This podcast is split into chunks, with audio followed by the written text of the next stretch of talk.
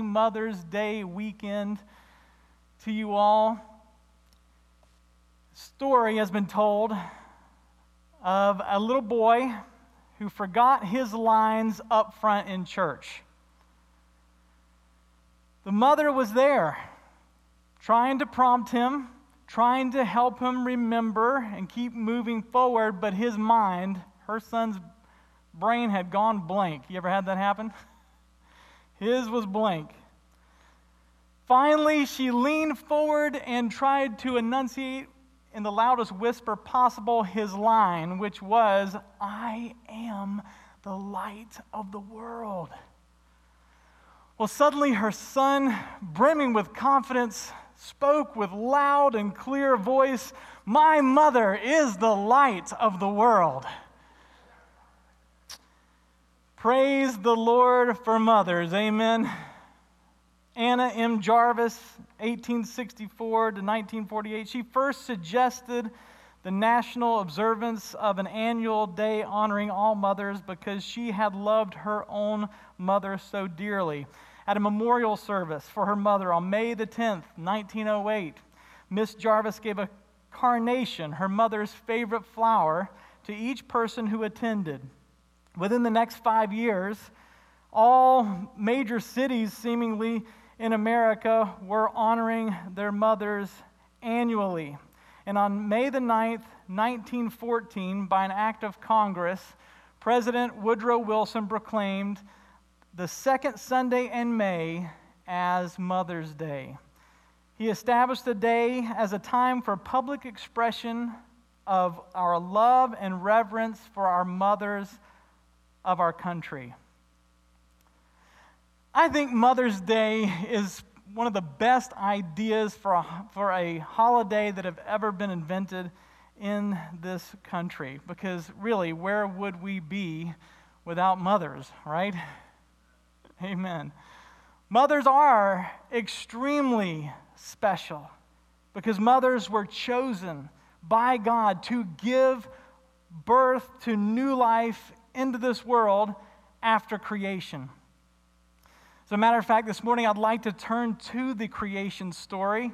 If you would go with me to Genesis chapter 3, because I believe God has a special message impregnated there for all of us humans who are born into this world. As you turn to Genesis chapter 3, I would like to pause for just a moment for the first of five giveaways this morning, just something as a token of our love and appreciation to our mothers. I'm So grateful for Lauren Bennett, who's willingly accepted the position of assistant today in the sermon. Um, I would like to ask this question What mother here has given birth to the most children? So I'd like to see a show of hands of who has given birth to at least maybe four children. Is there anyone here that has four children or more? Okay. In the front, the back. How about five or more? Couple, okay. Uh, how about six or more?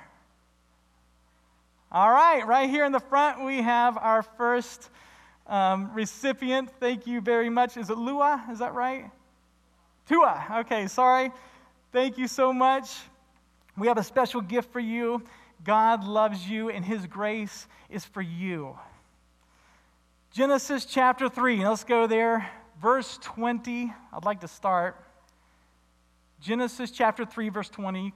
Thank you. The Bible says, Adam named his wife Eve because she would become the mother of all the living.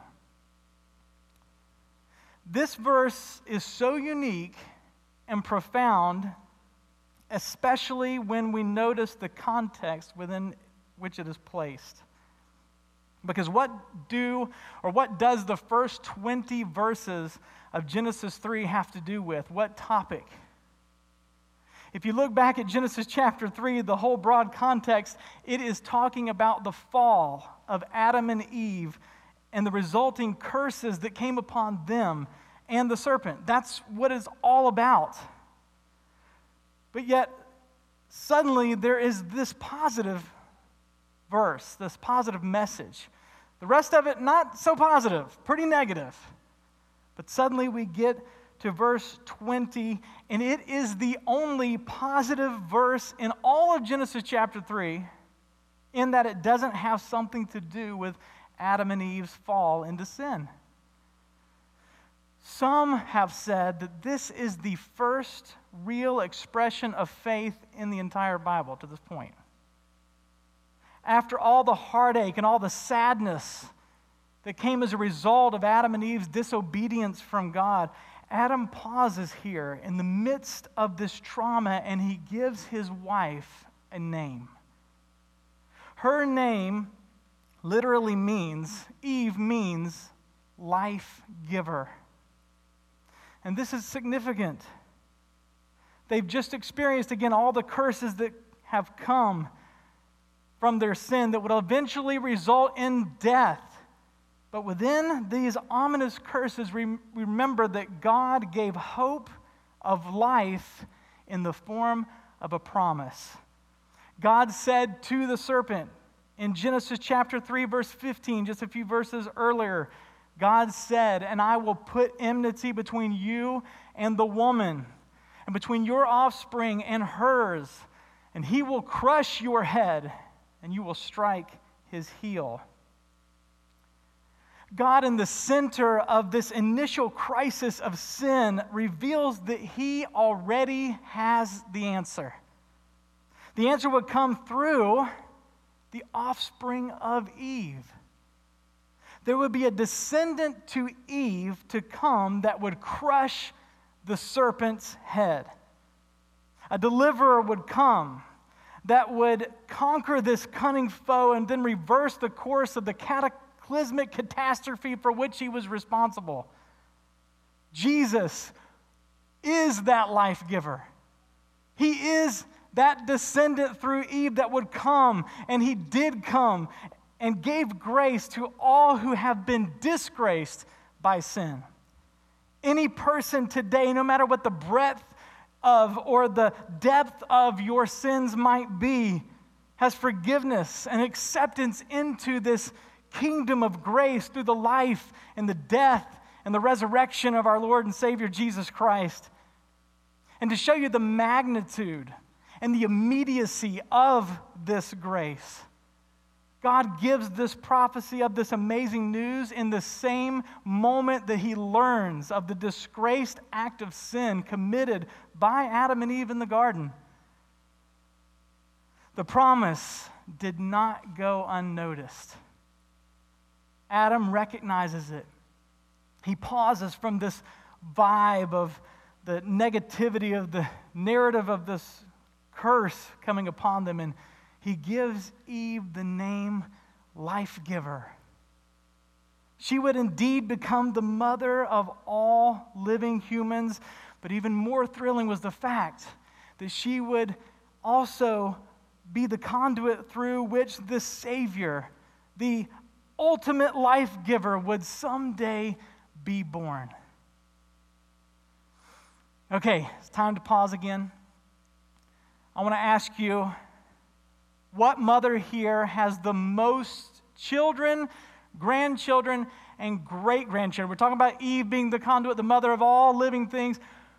Who has the most children, grandchildren, and great grandchildren combined? Let's start at eight since we know seven was who has at least eight combined, what mother here might be, have more or eight or more children, grandchildren, and great grandchildren combined? Is there a hand over here? Where's Jeff? You saw somebody? Oh, okay. Is that the only one? Let's see. There's a hand up here too. Okay, nine, ten, eleven. Okay, you still get the prize back there, Lauren. You're in the right place. Thank you. We have a special gift for you. God loves you, and His grace is for you. All right. My mother is a life giver. Not only did she give birth to me, which was difficult, no simple feat, I'm sure. But then she raised me, which is an even more difficult feat because honestly, let's, let's be real, I've been a pretty big pain for the, a lot of my life. But she's raised me But she didn't stop there. You know, every time I speak with her, which is often, mom still speaks life into my life. And I'm so grateful for that. My wife has given birth to our three wonderful children, but she continues to do everything in her power still today to improve their lives every day. And I appreciate that. I praise God for the special bond that exists between mothers and their children, and that I get to see it in the lives of the mothers who are the closest to me through my mother, from my wife. Mothers are blessed because they have that opportunity that is the greatest of opportunities, in that, that they can instill the love of God in their children through that undeniable bond that exists between mother and child. The story has been told of Robert Ingersoll. Robert Ingersoll, that famous, notorious skeptic who lived in the mid 1800s and died about 1899. He would go and travel and do circuit uh, lectures at universities, and the story is told of one university that he traveled to and, and spoke against Christianity as a major skeptic. Two students were walking home afterwards. One student said to the other, Well, I guess he knocked the props out from under Christianity, didn't he? The other student said, No, I don't think he did. You see, Ingersoll did not explain my mother's life. And until he can explain my mother's life, I will stand with my mother's God. Mothers have this amazing opportunity to showcase God's love to their children like none other. But maybe, just maybe, your mother wasn't quite the example of God's love that you might have desired. Unfortunately, we know that we still live in a sinful world, and a result, as a result, even the best parts of our sinful world can and have been oftentimes corrupted. This is where, though, the grace and the beauty of God really is lovely to behold. And this is the message of Isaiah 49. Pastor Brian read a couple of verses there in the, inter, uh, the welcome and announcements this morning. Isaiah 49 uses that language of a mother and her children in the context of God's love for us, especially in the context of God's love that takes up any slack and then goes the extra mile. And I love Isaiah 49. God steps in even when the best human examples of those who love and give life sometimes still falter. God is Redeemer. He is rescuer. He is the restorer, the giver of grace for all who are disgraced. If a mother has a bond to her child because she gave birth and life to it, how much more bonded is God to all of us in that He has created everyone in this world? He gave life to all. So, listen, I want to read the broad context of the prophet Isaiah and how he speaks about God's amazing grace and his undeniable bond with all his children. Starting in Isaiah 49, verse 8, the Bible says, This is what the Lord says In the time of my favor, I will answer you, and in the day of salvation, I will help you. I will keep you and will make you to be a covenant for your people to restore the land and to reassign its desolate inheritances, to say to the captives, Come out, and to those in darkness, Be free. They will feed beside the roads and find pasture on every barren hill. They will neither hunger nor thirst, nor will the desert heat or the sun beat down on them. He who has compassion on them will guide them and lead them beside the springs of water. The Hebrew root word for compassion here is the same word for womb.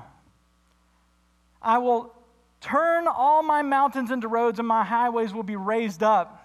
See, they will come from afar, some from the north, some from the west, some from the regions of Aswan. Shout for joy, you heavens. Rejoice, you earth. Burst into song, you mountains.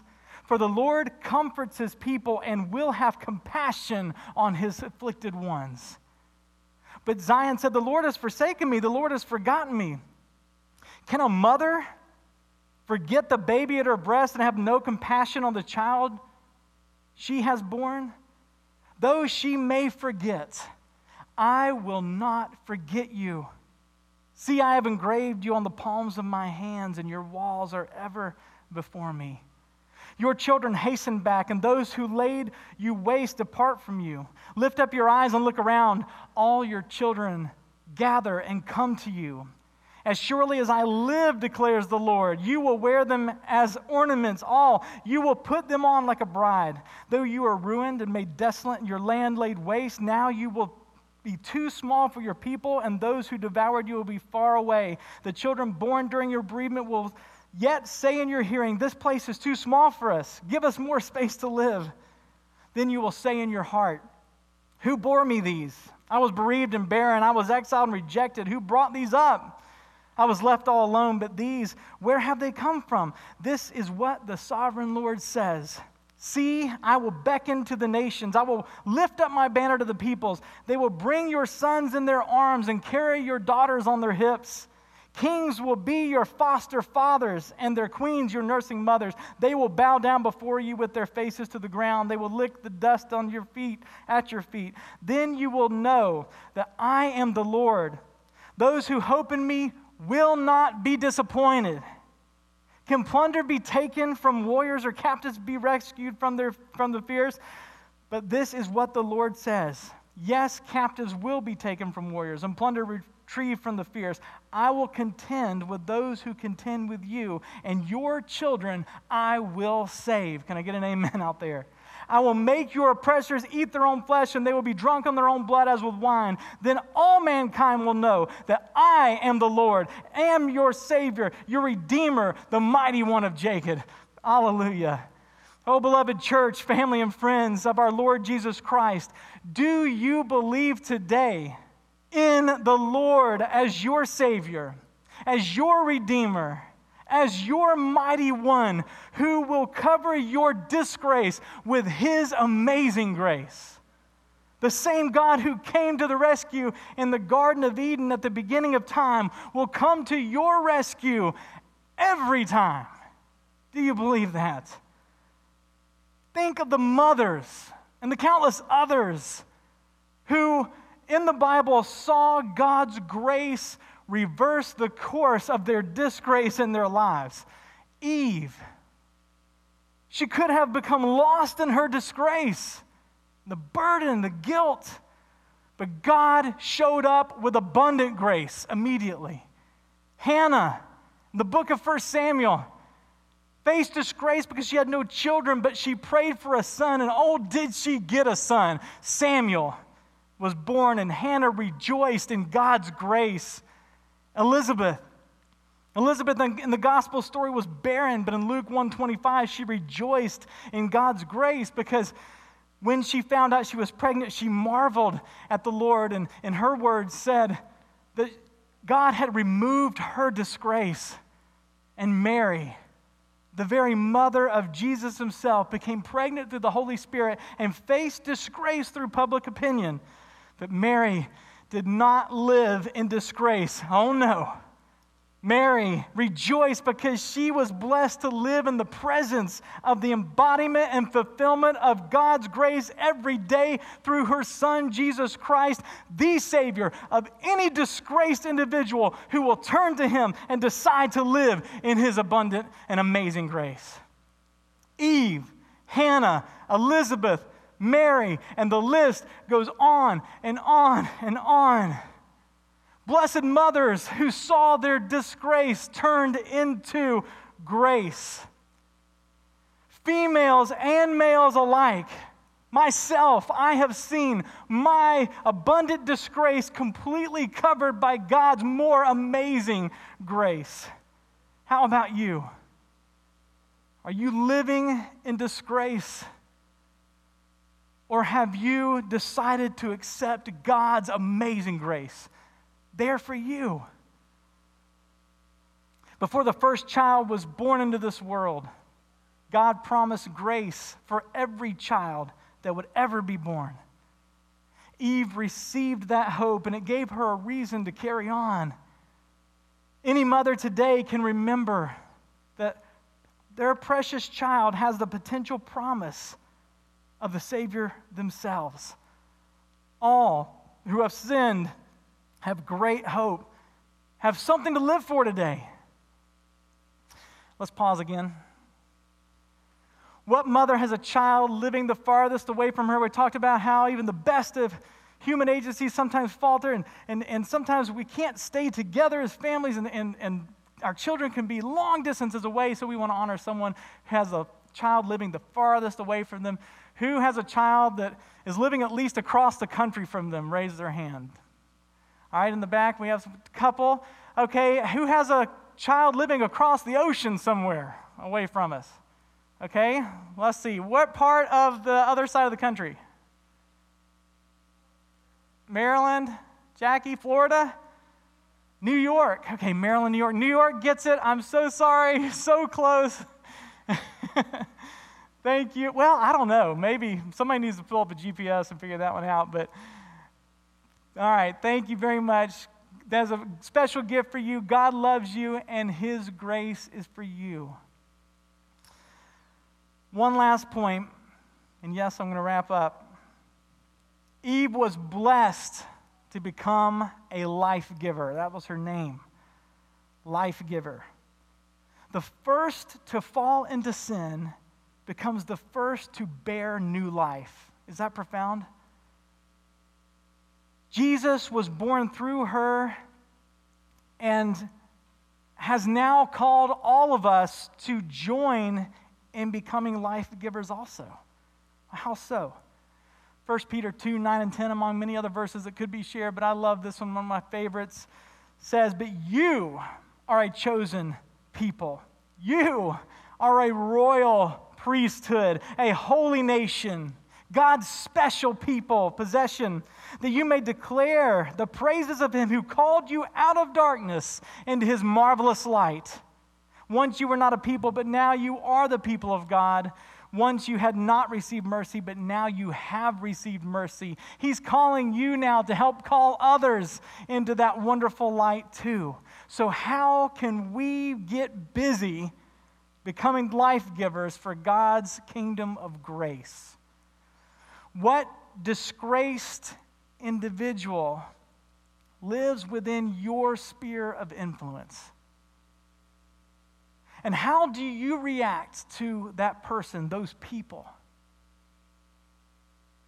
I did some deep reflection when I wrote that question for this sermon. I want to do more in proclaiming God's praises before the disgraced individuals that I know. How about you? I want to ever be about showing grace to the disgraced. Because I truly believe, and I, I, propose to you today, that becoming a constant witness of God's grace to the disgraced of this world is the greatest opportunity set before any woman, man, girl, or boy. Amen? That's alive today. Another pause. What mother here? has given birth the most recently. We're talking about now being conduits of God's grace and helping give life. Who just has been a part of this in reality and giving birth recently? I was thinking Becca. All right, she comes running in the back. I was thinking you might be the one today, Becca. All right. Thank you. We have a special gift for you. God loves you, and His grace is for you. To close, I'd like to tell you about one last terrific mother. In 1826, this lady, Sojourner Truth, and her baby daughter escaped from slavery in Ulster County, New York. Yes, that's her name, Sojourner Truth. Isn't that an awesome name? I'm all about this lady right now.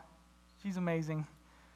Soon after her escape from slavery, she learned that her five year old son, Peter, had been illegally sold to a man in Alabama. Sojourner Truth raised money for a lawyer. She filed a complaint in court. and she successfully got Peter, her son, out of slavery. A landmark case in which a black woman successfully sued a white man in court. She went on to become, get this, a Christian preacher. That's why I love this lady. Went on to become a Christian preacher in New York City and toured the Northeast speaking about the Bible, abolition, women's suffrage, and other things. Sojourner Truth. What a name. What a woman. What a mother. Mothers are a wonderful gift from God, no doubt about it. God has instilled in mothers this undeniable willingness to go the extra mile for their children, to go to great lengths. Today, we recognize the beauty in this bond between a mother and child. Today, we also thank God for blessing us in spite of the curse of our sins. Let us thank God that He was willing to send us, His Son, Jesus, the sojourner of all truth, to sacrifice himself, going the extra mile, and doing so buying us back from the slavery of sin, all of us who have been so disgraced by it. And praise God that he is now willing to ask us to now speak for him throughout our lives in order to help give life to so many others potential heirs of his wonderful, everlasting kingdom of grace. Grace for the disgraced. Blessed Eve. Blessed you. Blessed me. Last giveaway. Is anyone here close to giving birth? Pretty sure there is in the back. I was thinking Caitlin is back there. Anybody else that's closer? Maybe? Okay. I think we have a winner back here. Thank you, Lauren. Caitlin, we have a special gift for you. God loves you, and His grace is for you. And that goes for all of you. Let's stand together and let's pray, shall we?